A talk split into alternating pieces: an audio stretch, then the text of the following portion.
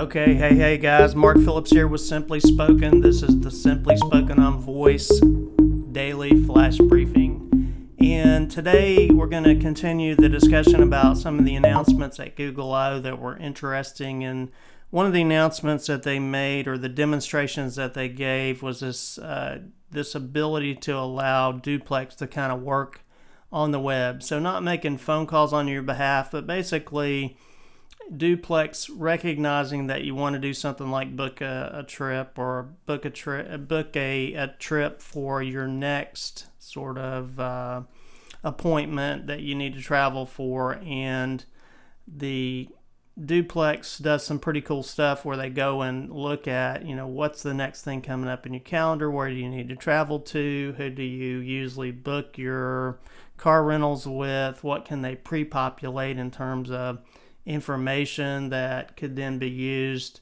to navigate through the booking process. And so, if you think about sort of uh, a fairly end to end booking process where the assistant basically or duplex handle everything, that's what happened. And it doesn't require a lot of intervention. It's smart, it learns from your preferences. And then um, the thing that I thought was uh, maybe the most interesting about it was that they do not require the services that are being booked to know anything or to participate in in the process. So if you take for example a, a car rental organization, that car rental organization does not have to work with Duplex to enable this functionality.